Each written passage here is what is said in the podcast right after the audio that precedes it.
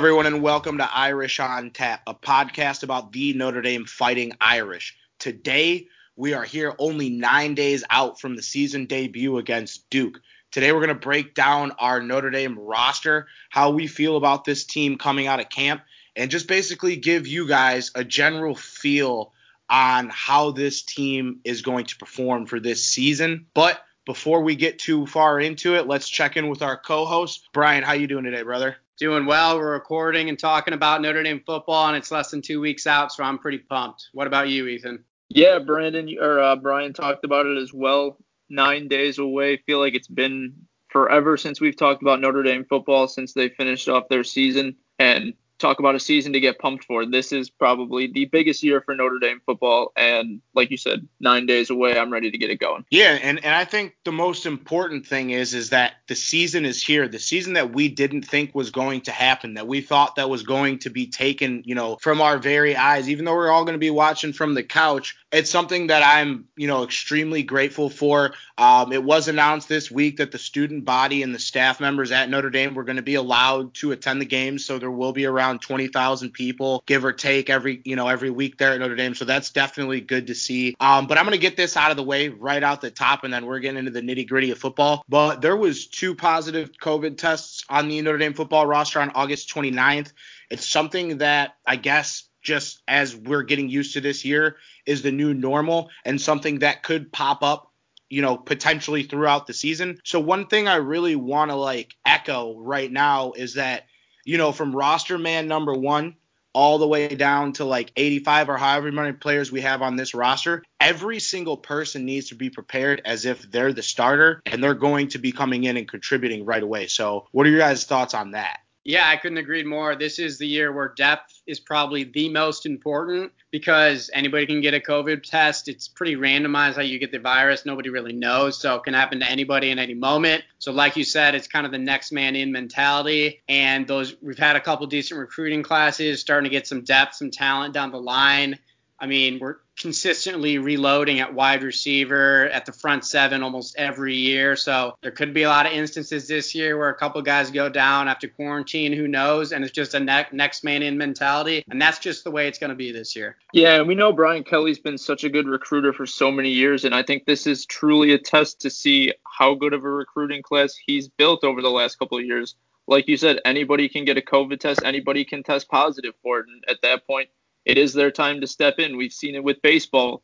A lot of baseball players coming back from their training sites, things like that. So uh, it's it's going to be something important to look at. And like I said, Brian Kelly been a very good recruiter over the last couple years, and uh, now's the time to check out what he can do and what depth we do have. Yeah, and I'm actually glad that you guys both brought up recruiting because that segues me into my first point. So we've all kind of been listening to, you know, the Brian Kelly press conferences, whatever glimmers into practice we can get, and just whatever we've been seeing on Twitter and social media. And I'm sitting here thinking that, you know, freshmen like Jordan Johnson, Michael Mayer, and Chris Tyree all could be thrust into significant roles in year one. What do you guys think about that? Yeah, I couldn't agree more, Brandon. I would add, add Kevin Bauman to that list too. He's also turned some heads, I hear, from in fall camp, right along with Michael Mayer. They have probably the best freshman tight end tandem in the country. And I can't remember the last time Notre Dame has had this many of their top recruits be at the skilled positions. I, like normally it's offensive linemen, normally it's defensive linemen, maybe a couple wide receivers there, but I can't remember the last time they've had two stud tight ends, a stud wideout, and a stud running back all in the same class. I even wrote about it. I think it was a couple months ago about how I think Notre Dame's on the cusp of doing some special things because they're finally starting to get elite talent at the skill positions. And I do believe their biggest weakness the past couple of years has been like pervasive speed on the outside and also not being able to recruit a stud QB. But we got Tyler Buchner coming in next year. So I'm really excited about the elite or the skill position talent they have coming in. Like you said, Chris Tyree is they thought would be mainly just like a scat back type of option this year, but apparently is a lot stronger than they thought and can actually run in between the tackles. He's not going to be your every down back, but I expect big things from him this year. And Jordan Johnson, a big threat in the outside, got some speed. You got Xavier, Xavier Watts on the outside as well, and you mentioned Michael Mayer. I, I think there's going to be a lot of freshmen thrown in at tight end, at wide receiver, and at running back this year, and I'm really excited to see what they can do because they got some expl- explosiveness, and if they can be impactful, that takes this offense to the next level. What do you think, Ethan? Absolutely. I think one thing you touched on was just how the skill guys on the outside have a, the most talent, and you know we don't see that that often. I think Notre Dame's been trying to implement that faster offense that teams like Clemson and Ohio State run every week, and I think this is the year that Notre Dame can finally be able to run that fast-paced offense, wear down defenses, and we've seen ACC defenses before. They're not that talented. This is the year where Notre Dame will use their running backs. They'll use those receivers on the outside. They'll wear down defenses, and this is really going to be the offense this year to do that. Yeah, and the one thing that I want to point out that you guys both brought up is that speed on the edge. One thing that you'll notice if you watch a school like Clemson or Alabama or an Ohio State is their ability to have recruits that are freshmen come in and contribute as true freshmen. That's how good their recruiting is. It translates from playing against a bunch of high school kids to Division One college football and their ball in freshman year. I think this is the perfect opportunity with them getting the shell of being in the ACC this year. It's a predominantly ACC schedule to where, yes, we could, you know, we could just be a predominantly run team and let Ian Book feed off that. And honestly, as like cliche as it sounds and as meatball take for a football guy as it sounds, I'm a run first guy. And when you have four running backs that can run the way that we have them right now in the offensive line and the hogs up front, clearing those holes for him, I think you got to make this, you know, you can do a 50 50 split, but let the run game build what the pass game can do so that we're not trying Ian Book out there to throw it, you know, 40, 50 times a game because this offense has weapons everywhere. You just got to find the right use for them. Yeah, Brandon, I couldn't agree more with that, especially about running between the tackles a lot because preseason ACC, Notre Dame had three. It's kind of comical, but Notre Dame had three of the five preseason All ACC linemen in Patterson, Banks, and Eichenberg. So I mean, you got some hog knowledge up front that are as good as anybody, not only in the ACC but also in the entire country. And then they also got Tommy Tremble. They got the two stud freshman tight ends. I do believe there's going to be a lot of um, formations where the where Notre Dame's fielding two, maybe even three tight ends in a given set.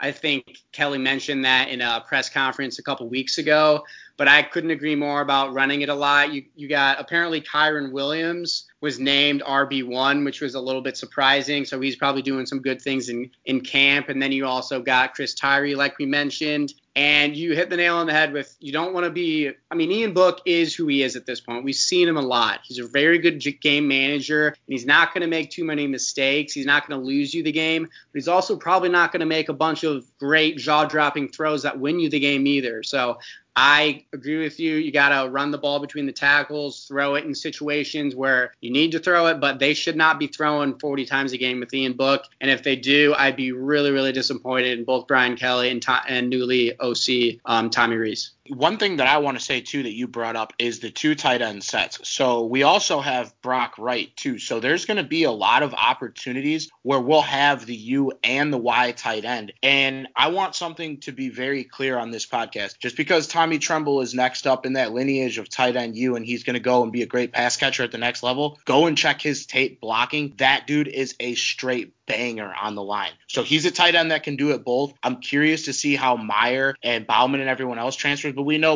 we know like you said with Ian Book, we know what we're going to get with Brock Wright. He's good on those short to you know intermediate routes, nothing too crazy, and a bunch of good blocking. So where are you at on that one with Ethan?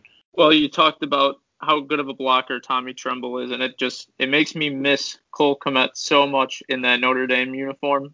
But I'm so excited to see him block his ass off in a Chicago Bears uniform, and it just carries down to Tommy Tremble, and it'll carry down to the list of other tight ends on this roster because just how good Notre Dame is at building that tight end position.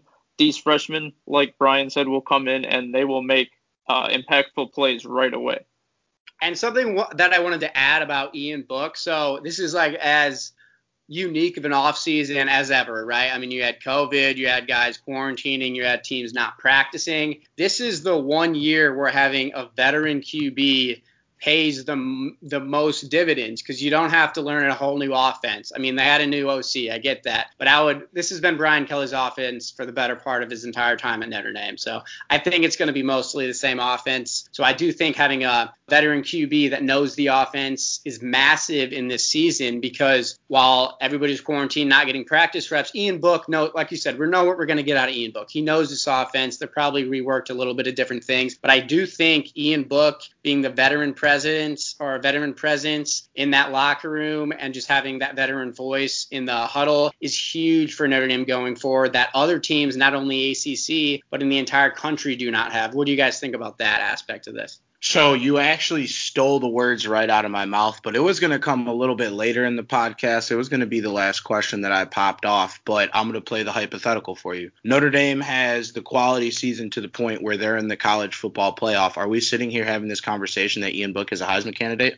Ah, uh, that's tough. I I think if they're in the they're in the Heisman, it's probably more so to do, or if he's in the Heisman race, is probably more so to do with other factors than the probably fact that they're undefeated. But I mean, if if if they're undefeated and beat Clemson or so, then I do think if they're in the college football playoff, it's because Ian Book had a hell of a year. That's that's a fact.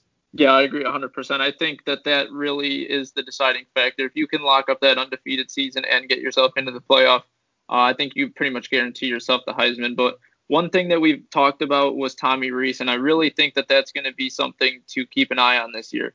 He's been in the system with Brian Kelly for years. Now he's the quarterbacks coach for years. Now he steps into that role as the offensive coordinator, and that connection has been there with Ian Book for years now. And I think that really that will play a key role in this season and Ian Book being as successful as he will this season. Yeah, I think that, you know, this is the highest stakes that Ian Book will see in his football career. And, you know, we obviously want to see him go on to that next level. But this, you know, his NFL draft stock does also ride on this year. I want to reel it back to something that Brian brought up a couple of minutes ago, though. And like you said, Brian, earlier, Kyren Williams, you know, has emerged as that lead back. Now, we obviously know it's more of a running back by committee, especially when you have four of them. So they have Jafar Armstrong, who was presumed starter at the beginning of the season last year. Then he, you know, he was dealing with a little bit of injuries. Jahmir Smith was more of a reserve, and then we have Chris Tyree at running back. So with that four-headed monster, you know, you're never going to have a tired running back out there. But I think it is great to see that, you know, kind of a straight wild card. No one had expected Kyren Williams to be the guy to emerge as the number one. So where are you guys at on that?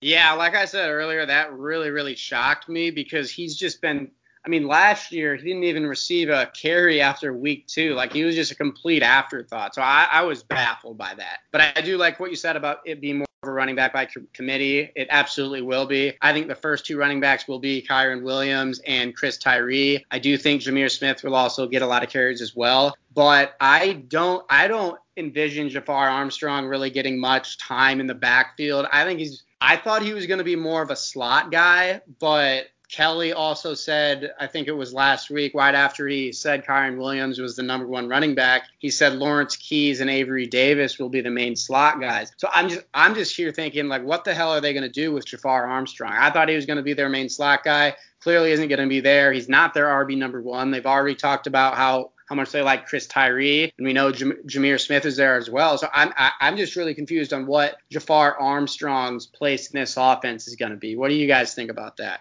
One other name at the running back uh, committee, I would say, is C'Bo Flemister. I mean, he really finished uh, the second half of the season strong. I think that he is another one that will find his way into that mix. And look at how deep this running back position is at Notre Dame right now. If we aren't running the ball more, like Brian said, I will be highly disappointed because, like, you have five backs, four or five backs that can run the ball well and can prove that they can run the ball well.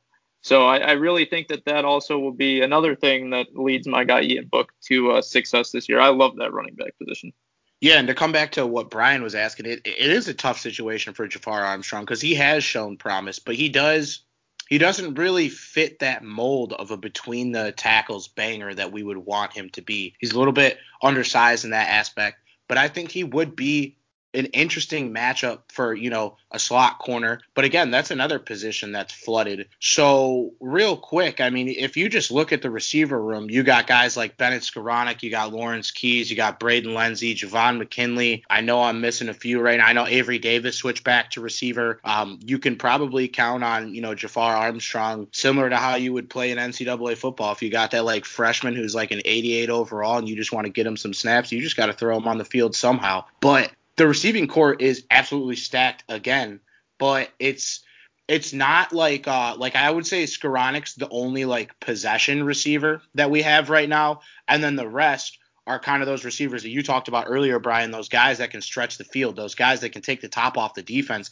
those speedster guys. But it's going to be interesting to see where everyone plays. So I'm, I have this question prepared for you guys two boundary receivers and a slot. Who are you guys picking?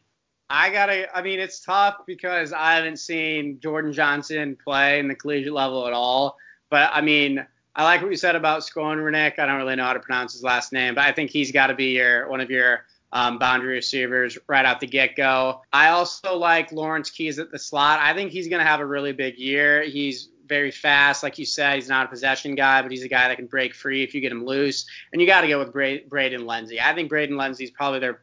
I mean, Skowronek's good too. I think Braden Lenzy's probably their best receiver, but I really like the the high potential that Jordan Johnson has as well. He's a fast guy, but he also has a little bit of possession wide out in him a little bit as well. Although he's just probably not built that way yet. He's only about 180 pounds, but I like those four. I think those are probably your best four wide receivers once Jordan Johnson gets gets gets uh, um, figures it out on the offensive end. I mean, I would have said Kevin Austin before he had his injury, but who the hell knows if he's ever going to suit up and ever play for Notre Dame? It's pretty frustrating, but I don't know. That's where I'm. That's where I'm at. What about you, Ethan? Yeah, Kevin Austin was a guy that I obviously hope has a good year at Notre Dame. Uh, like you said, it's been a frustrating time for him, uh, but we obviously hope that he can get back to 100% and, and really show his potential here at Notre Dame. And obviously, I think we're all going to talk about the same names at receiver Braden Lenzy, Lawrence Keys, uh, Ben Skowronek, J- uh, Javon McKinley. And I'm really excited to see Jordan Johnson take the field. And I think it's important that he will get time in these early games where we know that we should be able to win these games. And, you know, when it comes down to needing Jordan Johnson in the Clemson game and, and the playoff games, if we get there, those early games will be a good test for him. And I think that Brian Kelly will use him in those games, get him some time, and, and really get the feel of what the ACC football and, and what football is like at Notre Dame. And I think the most important thing right now is even if we don't get to the college football playoff this year, like this is still very valuable experience for those underclassmen. And then two, you know, we did lose a lot. We lost, I, I want to say 12 players to the NFL draft and the, you know, the UDFA route, but they brought in some good veteran leadership with guys like Nick McCloud. Uh, Brian, I'll walk you through this one. It's uh, Bennett Skowronek. I am normally the name pronunciation guy on the podcast, so I have to, I have to take the role on that. And then we got Isaiah Pryor from Ohio State. So out of that, th- we did have uh, the running back too. I, I, his name is slipping behind right now. I can't think of it at the moment. Trevor Speights. Yeah, he he ended up retiring, correct? Yeah, he's. I, I didn't even know it was retiring, but I, I saw that he's just not going to be a part. Yeah, of he's not playing football this year. So they had four originally, but three key graduate transfers. Out of those three, Brian, who do you think steps in and has the biggest impact? I think it's uh, it's tough because I'm not really sure where to go with um, either Isaiah Pryor or Nick McCloud, but I think it's one of those three. I think there's a lot of good. I know um, Skowronek, like you said, he's probably going to like a safe bet at wideout, but he doesn't really have that electric speed. But like you said, he's really the only possession guy, so I think he's going to play a lot. But I really like Nick McCloud. I think he solved probably the biggest one of the biggest needs out of the graduate transfer market was getting a, a guy at corner that you knew was gonna like you know what you're gonna get. I think he's gonna play a lot. I really think Isaiah Pryor's probably got the highest ceiling of those three, but I'm not exactly sure if he's going to start because you got you got Houston Griffith as well that might um, split time with that um, safety. We all know Kyle Hamilton. Like Hamilton's going to be down there almost every single down, but I think it's going to be Nick McCloud. I think that was their biggest get on the graduate transfer market. I think he's going to do great things this year. What do you What do you think, Ethan?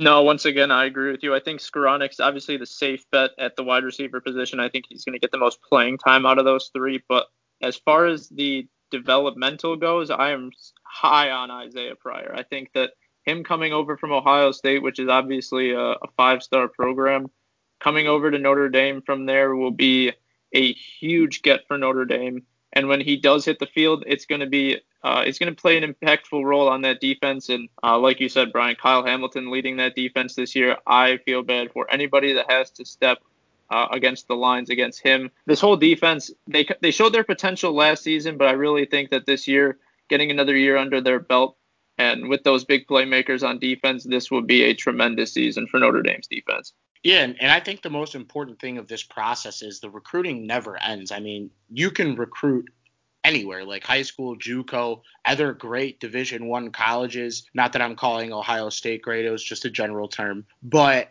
for for kelly to go out and immediately nail because you know you lose a guy like Troy Pride to the draft. Shaun Crawford's a guy who has been predominantly injured, and then friend of the program TaRiq Bracy has just not had that role yet. But I think TaRiq is ready to step in that role at the number two corner spot if something again should happen to Shaun Crawford or if they deem it necessary. But he also has the speed to slide in that corner spot, uh, in the slot corner spot. But Nick McCloud I'll go with McCloud is going to be the one who will have the biggest impact this year because I'm not going to lie. Last year at the end of the season, I was a little worried like who we were who we were going to trot out there with TaRiq because I know TaRiq was going to be at least a top two or a top three option, but we just lost so much to the draft. And um, one shout out I do want to make right now is you know, Alohi Gilman is actually going to be getting a way bigger opportunity than we thought he was going to be getting when he went to the Chargers with the injury of Derwin James. So to take a quick break from the roster breakdown, how you guys feeling about our guy Alohi getting a shot right out the gates? I love that. I think he's a guy that's pretty much exceeded expectations his entire life. I even wrote the Irish on Tap like draft preview, and I even said that I don't think he's ever going to turn into an NFL starter. But then I was like, this dude's probably just going to freaking turn me or prove me wrong. So I wish him nothing but the best. I think he's got all the intangibles that anybody could ever have, and I think he's going to have success. I don't know if he's ever going to be a starting safety, but I think he's going to be on an NFL roster and at least be a elite special teams guy. I agree with Brandon. I do think that he's going to play a big role for this Chargers defense this year. Derwin James is a huge blow for that team with him being hurt. I have a personal Chargers friend uh, who just absolutely lost his shit when he found out Derwin James was going to be out, but in came me and pumped him up about Alohi Gilman. And I really think that he's going to make uh, an impact. What a division to play in, too. The Chiefs, you're going to have to go against Patrick Mahomes. A lot of more mobile quarterbacks in college football this year. I don't know, maybe we'll get three picks off of uh, Patrick Mahomes in a game this year. I like the optimism on that one. So, I mean, to get back to this roster, I mean, we do have, like you guys have both stated, one of the most talented rosters, and it, it keeps getting talent, more talented, you know, with the 2020 recruiting class. We've been seeing, you know, some of the people they've been reaching out to in the 2022 class and the guys that they've been able to nab in that 2021 class. So I think realistically, like this is do or die year. Like we're in the ACC, we have the path to the college football playoff laid out for us, and I think that you know the one thing that we we've had in seasons past is well. Should we start the backup quarterback? Maybe the backup quarterback will go in there, or a little bit of a quarterback controversy. How do you guys feel that there is absolutely no doubt that Ian Book is our guy this year, and that is just not even a question in any press conference? I think it's great for the whole team to know that they have a voice to look to in terms of duress or adversity, that they know who they're looking to, and that's all great and all. But when you don't have a QB controversy, it also means you don't really have any QB depth, which is a very big issue in a COVID COVID like season because like God forbid Ian Book gets COVID or any other injury for that matter. Who the like Drew Pyne? Are you going to go with what's the other guy's name? Um, Brandon Clark. Yeah, I mean, I don't know. I think it's a good thing, but it's a double-edged sword because if he goes down, you don't really have a backup plan. What about what do you think about that, Ethan? Brian, if Ian Book tests positive for COVID, you should watch your back because if you slander my guy Ian Book like that one more time, I will come after you. Yeah, I mean, I pretty much damn near spoken into existence. Can't really be doing it. no, I mean, there is such a relief for me because I just love Ian Book, and there's no competition, there's no anything like that. I think that there are bright names coming up in that quarterback room, like you mentioned with Tyler Buchner, uh, Drew Pyne, Guys like that will need to step in if he goes down at any point in this season. And I think that they are talented enough that if they step into that role and, and with an off season with Ian Book and, and obviously having nothing else to do but study football, I think that these guys will have that advantage and the leadership that Ian Book provides this team will be a huge benefit for those young quarterbacks. Yeah, and so my thing about Ian Book is love the kid to death. Love that he has like the heart of a champion. Like we said, we know we're gonna get with him. It's like almost how I feel about Mitch Trubisky. It's like I know that he can get it done under pressure and uh, you know do his thing we just need him to be the best version of Ian Book. We don't need him to be Trevor Lawrence. We don't need him to be Justin Fields or anybody else. We just need him to be the best possible version of Ian Book. And then this Notre Dame team will take care of itself. But one position group that we kind of touched over a little bit, but I'm going to bring it back. So, kind of the same thing I did with the receivers for the corner position what is your variation of the you know the starting three? So you got your two boundary corners and then a slot. I think you got to go with the new two immediate guys. You got to go with Nick McCloud and TaRiq Bracy. That's pretty pretty obvious.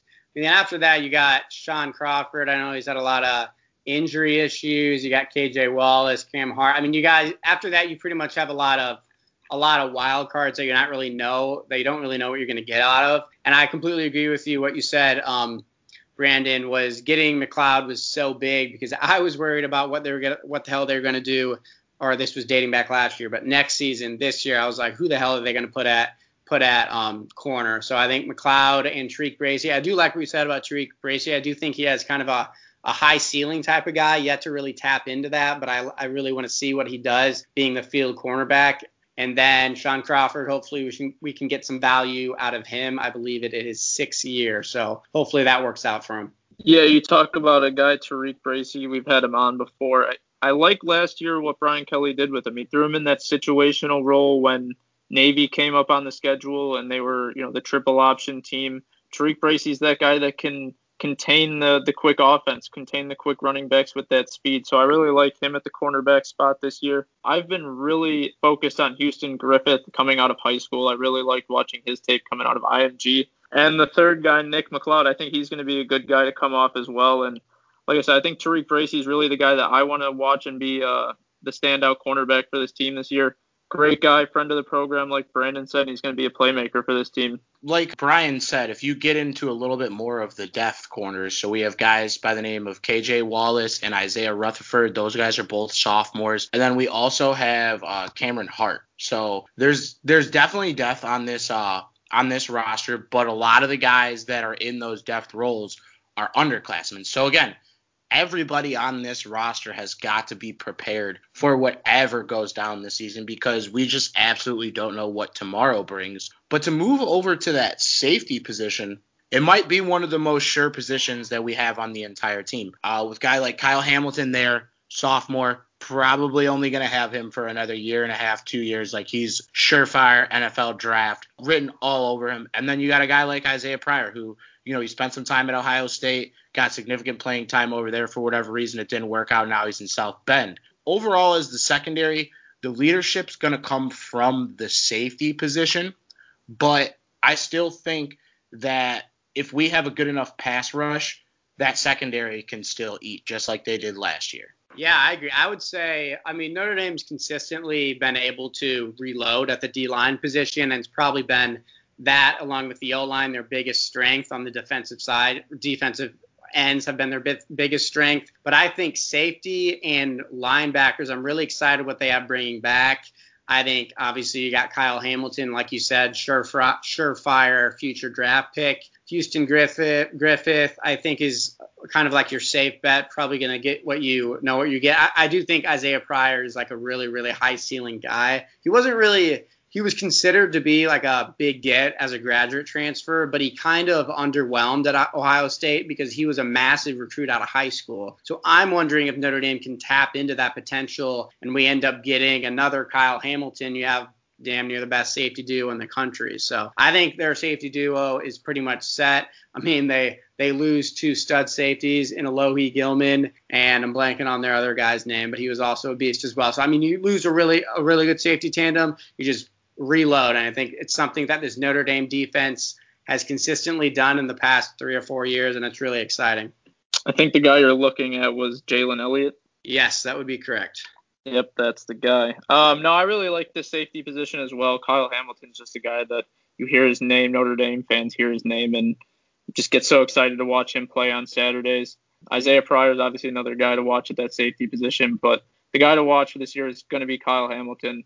Big time sophomore. Uh, like Brandon said, we're probably only going to get him for the next two seasons here. Let's all enjoy it while we can because, like he said, he's going to be a first round draft pick no matter what. I think he's going to be close to what Grant Delpit was at LSU if he's not already surpassed what Delpit was at LSU. And for us to have that kind of talent at Notre Dame roaming the secondary, I mean, it's just exciting every week. Yeah, and one thing I want to say is we are actually firing on all cylinders as a team right now because the next two position groups that we're getting to is defensive line and linebackers. And Brian, you brought up a great point. We are bringing back so much at that linebacker position, and it's it all starts on the top, you know, with the leaders, guys like Drew White and Jeremiah Owusu-Koramoah two guys that are potential Butkus. I, I know one of them was on the butt. I know Owusu was on the Butkus watch list already. Drew White is like a 15 tackle a game guy, like straight bring your lunch pail to work. It's got a little sandwich in there, maybe an apple pudding, whatever. He's getting the job done. Those two are the guys that I absolutely want leading my linebacking corps. And then two, I think He's been a majority like the director. He's like he's the director of morale or whatever they had Caleb Pressley doing on the sideline for North Carolina back in the day, and he runs down on special teams. But Bo Bauer, do not forget the name. Do not forget him because when he hits you, he brings a hurricane with him. That man has serious force, and I absolutely love seeing like him just cutting up on the sidelines, just celebrating, dancing over dead bodies they're putting chalk over the people's bodies that after they after uh, Mr. Bauer gets his hands on them. Bo Bauer is going to be a guy that I'm really going to uh, key in on this year. He played really well last season. Uh, that linebacker spot was definitely a position that we kind of nailed at the first half of the season last year. I remember Brian and I really getting on that linebacking corps early. They were struggling in the first three games of the season, but they were able to pick it up, and he was a guy that led that charge. Uh, as far as the D line, I mean, those two guys up the middle, uh, Jeremiah Owusu-Koramoah and Drew White. Yeah, Drew White's another guy too that will really be a force on this defense. And we held the run game a lot last year. Clemson going to be tough. Trevor Lawrence, obviously, but this defense has another year of experience under their belt. Clark Lea is putting something together on defense this year.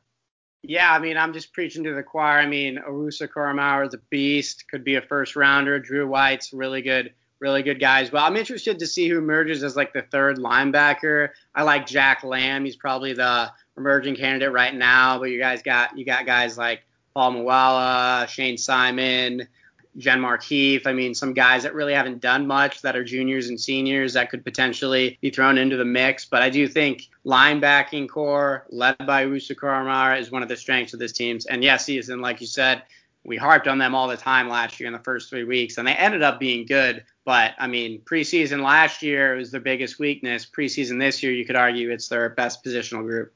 I think the most interesting part about, you know, the latter half of the guys that you mentioned, with the exception of Simon, is Genmark Heath and Moala are more of like that hybrid linebacker, similar to like what James Onwualu was at Notre Dame. So like a guy who can drop into pass coverage. He's not like 240, 250, like a big bulky linebacker, more of like that smaller, like box safety size linebacker that can still come up and hit on run support. So those guys have been majority on special teams throughout their time here at Notre Dame. So I think again, everybody's getting their opportunity this year from, you know, what I can see with everything that's going on.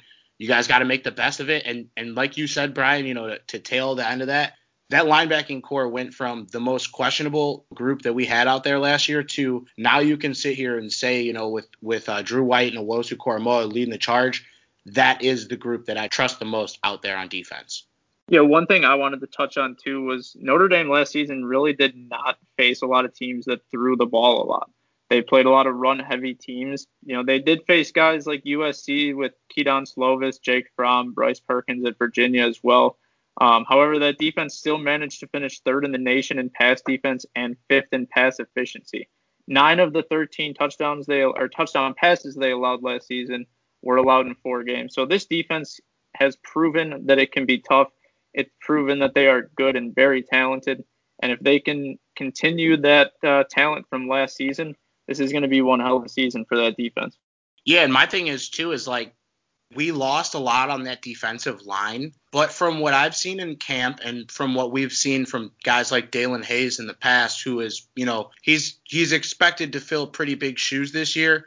A guy that I've heard a lot of good things coming out of camp so far is going to be the guy who's going to be on the other side of the defensive line playing, you know, I don't know who's going to be on the left or who has who's going to be on the right side, but the two defensive ends that are the presumed starters right now are Daelin Hayes and Justin Ademilola. And Justin also has a brother, Jason, who plays on the team. That's a defensive tackle. We got guys like Kurt Hinish, Myron Tagovailoa, Amosa. Like we have a lot of talented players all across this defense. And I just think if the defensive line can create the pressure that they did last year and just get into a quarterback's head early, the turnovers are going to be at a premium. You know, the strips are going to be at a premium. Everything. I think that.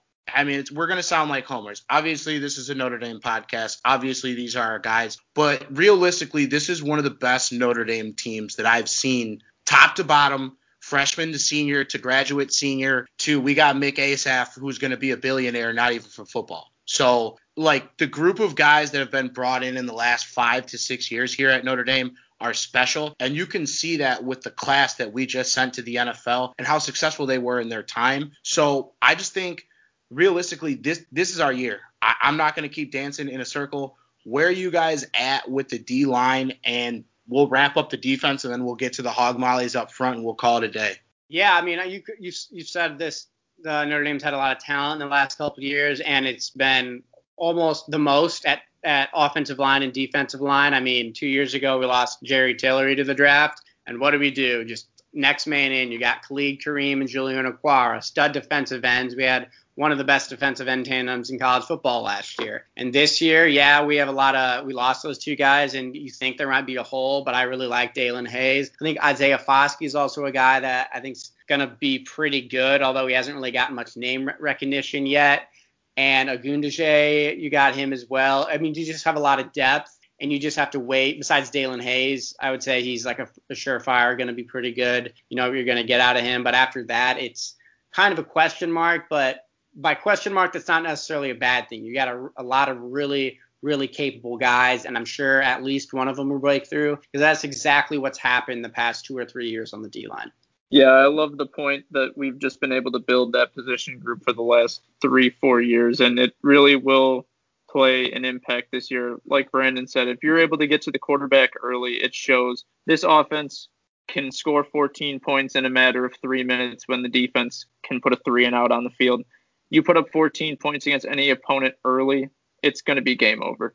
This defensive line will come out every week like they did last year, coming out strong, coming out fierce, and getting after the quarterback. And with this group, they're going to do that. I think it's going to be the most important group, and I think it's going to be the most impactful group on this team this year.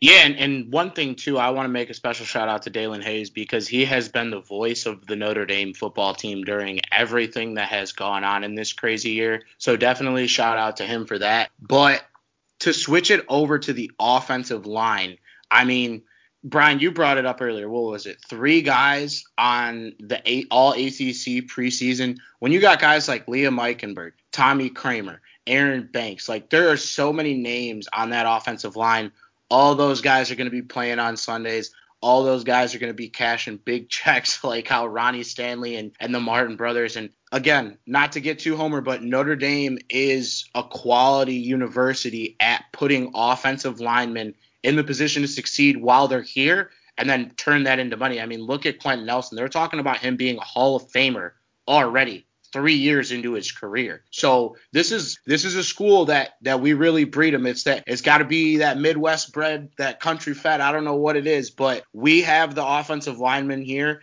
and this year that unit to mirror what we just said about the defensive line, scary unit to be going up against. Yeah, I mean you hit the nail on the head there, Brandon. I mean I talk about how the defensive line has been able to reload the last three or four years, and the O line has just done it like tenfold. I mean, the, the entire left side of the line, center in Jarrett Patterson, left guard Aaron Banks, left tackle Liam Eichenberg, they were all first team all ACC selections. And like it's probably a little bit of both in the fact that that just means Notre Dame's O line is really good, coupled with the fact that the ACC sucks. But I mean, that's just very impressive in and of, of itself if you can make up 60% of the entire offensive line preseason All ACC. But getting into what we said earlier, they they have a lot of talent at the freshman skill positions, but that doesn't mean you can get away from your bread and butter, and that is should be pounding it in between the tackles with your really good old line, been O line U for the better part of this decade. So I couldn't agree more with what you said on they should run the ball more, and if they don't, I'm going to be by the end of the season very pissed off at Brian Kelly and Tommy Rees, to put it lightly. I was just about to say I just pulled up a Sports Illustrated article that the headline is Notre Dame is offensive line U. We really say that Notre Dame is tight end U, but I think that the offensive line has surpassed tight end U in the last couple years with guys like Quenton Nelson, Mike McGlinchey, the Martin brothers, Ronnie Stanley, like Brandon mentioned, and it's just going to continue. Like Brandon said, I mean, these guys just continue to go through this Notre Dame program. These offensive linemen will go out into the NFL and produce and make money. And those guys on the outside with Liam Eichenberg, Tommy Kraemer as well, and Jarrett Patterson in the middle, those guys are going to be future studs in the NFL. But right now, they're going to make a big impact on the run game this year. We got to run the ball. We we've all said it. We're going to say it on the next podcast in the season preview and the Duke preview. We're going to need to run the ball. And I think that this is the year to do it with that offensive line being as good as they have been in years past, if not better. Yeah, and I mean, I think that brings us to the perfect stopping point for today's episode. So we'll fire off one last question real quick for you guys. Brian, offense and defense, who is your preseason breakout player of the year? I'm gonna go with I'm gonna go with Tommy Tremble. I think it's easier to go with one of the freshmen, but I'm gonna go with Tommy Tremble. He's been behind a bunch of stud tight ends his entire career so far at Notre Dame. Cole Kmet just got drafted. He's got a we don't really have a number one tight end. Could be Tremble, Brock Wright. You got two stud freshmen, but I think Tommy Tremble is going to emerge as a stud tight end at the end of this season, and we'll look back and be wondering why we didn't pencil him in as one of the most prolific players on offense. And then who do you got on the defensive side of the ball? Uh, defense. Okay, I'm gonna go with I'm gonna go with Isaiah Pryor. I think he's got a really really high ceiling. I think Notre Dame has a very good culture. I don't I can't really speak to Ohio State's culture, but Notre Dame's got a great culture. I think they're going to tap into that talent and I think he's going to I think he's going to be a stud immediately. As far as I go, I think the running back game, like I said, we're going to need to run the ball. I think uh, Chris Tyree will be a guy that will be fun to watch. His explosiveness will be fun to watch, and him just breaking free on a Saturday at Notre Dame Stadium with however many fans are in the stadium. It just gets me so hyped already. Uh, defensive side of the ball, I'm going to go with our guy TaRiq Bracy. I think this is going to be his year to really stand out and make a name for himself. Uh, like I said, he was very situational last season with Brian Kelly, but this is going to be his year to jump in the rotation and, and really just be able to, like I said, make a name for himself and, and go out there and make plays every week. Yeah, and for, for my breakout players of, of the year, you know, offense and defense, two guys that we've talked about a little bit here already on the podcast. On the offensive side, I'm going with Bennett Skowronek. Okay, so we really dove into, you know, the type of guy that he is. He's that possession receiver, someone that you can stick on the outside, someone who's tall enough, strong enough, possesses the hands to go up and make that 50-50 catch. Someone that we're going to need on third and fourth down and in the red zone this year. I think that's a guy that you know, I've seen a lot of his games at Northwestern because my brother is a huge Northwestern fan. We saw him live when they played up against Notre Dame uh, over there in Evanston. He actually had a touchdown on us. But this kid can ball. And then on the defensive side of the ball, I'm going Justin Ademilola. And I I do believe that we all got his name right, but if we find out at a later date that it's wrong, we'll get back and correct that. But to fill the shoes of guys like Khalid Kareem and Julian Okwara and just the stuff that I've heard and, and the videos I've seen, you know, him training, everything out of camp, I think that kid is going to be a stud on the defensive line. Um, but, you know, with that being said, do you guys have any wrap up thoughts here for today's episode? The only wrap up thought I have is I really want, we touched on this earlier, but I really want Notre Dame and Brian Kelly to play those high ceiling freshmen early to see if they can, like you said, be ready when they play Clemson, be ready if we get to the college football playoff. What I really, really, really don't want to do, and it's going to piss me off if this happens, if they if Notre Dame plays it safe all year, doesn't give those freshmen too much of a shot, and then by the time we get to Clemson, we get ran off the field because we don't have enough speed on the outside again. I really want Chris Tyree, Jordan Johnson, Michael Mayer, Kevin Bauman to be on the field early and often, and I'm going to be I'm to be aggressive about it, and I'm to get really mad if they don't. That's my final thought. no one wants to see an angry Mishler. That's for damn sure. No, I agree with that. I think that those first games against uh, Duke and, and you throw in team like South Florida as well, those are teams that we know we should beat. The ACC isn't that good of a conference. We see the tougher teams later on in the year. We need to win those games, and we need to be able to, to uh, develop those guys and, and get them those touches early. We've all talked about it. Brian, I agree with you 100%. I will be very upset if those guys don't get action early. If we're not up 41 to 7 and those guys should be getting in and i presume that the early games we should be up 41 to 7 we have the team to be up that big in the fourth quarter with eight minutes left and get those guys in. Um, and it'll be important at the quarterback position too. After Ian Book throws five touchdowns, as I say, I want us to run the ball more. I'm still hoping Ian Book throws for 300 yards and three touchdowns a game.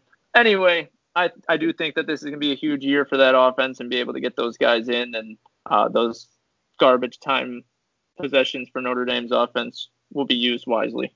Yeah, and I think the most important thing too is is like we want to get them meaningful reps. We don't want them to only get the 41 to 7 reps. You know, if you got like a situational thing where you want to kind of test them out and you got a game situation that you can run it in, go ahead and do it. But you guys bring up great points. Don't just recruit these guys to have them sit on the bench for two or three years. If you have a use for them, get them out there on the field. And I think we can trust Brian Kelly to do that this year but we've been proven wrong before. And like you guys both said, I'm I'm hopping in that boat. I will be extremely frustrated if if that is the case. But I think this was a quality episode, guys. We'll be back next week with the Duke preview and a full season preview with records, predictions, and all of that. We are Irish on tap. You can find us on Twitter at the On Tap Irish. Brian, where can we find you at on Twitter? At Brian Mishler. Ethan, Ethan underscore Wiles 10 is my Twitter. And you can follow me on Twitter at BeatOn300. Our main page is at OnTap Irish, and all of our articles and podcasts can be found at OnTap Sportsnet. But again, this was Irish on Tap presented to you by the OnTap Sportsnet. Stay tuned for future episodes like this, and go Irish.